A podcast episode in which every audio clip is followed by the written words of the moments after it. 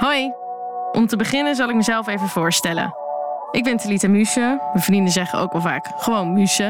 Ik ben 29 jaar en ik kom uit Rotterdam.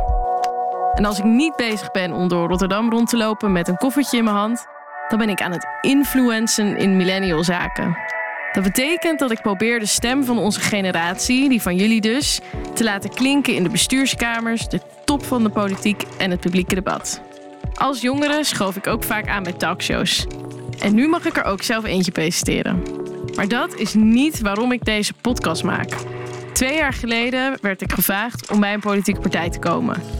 En niet als millennial influencer, maar serieus als kandidaat op de lijst. Ik zei ja en ging door alle selectierondes, de trainingen en het talentenklasje. En toen sloeg de twijfel toe. Uiteindelijk besloot ik om niet op de lijst te gaan om mee te doen aan de Tweede Kamerverkiezingen. Maar waarom niet? Dat onderzoek ik in deze podcast. Want ik vind het zo belangrijk dat jongeren de politiek ingaan en daar namens onze generatie het verschil maken. Maar tegelijkertijd, waarom voel ik dan zoveel weerstand om het zelf te gaan doen?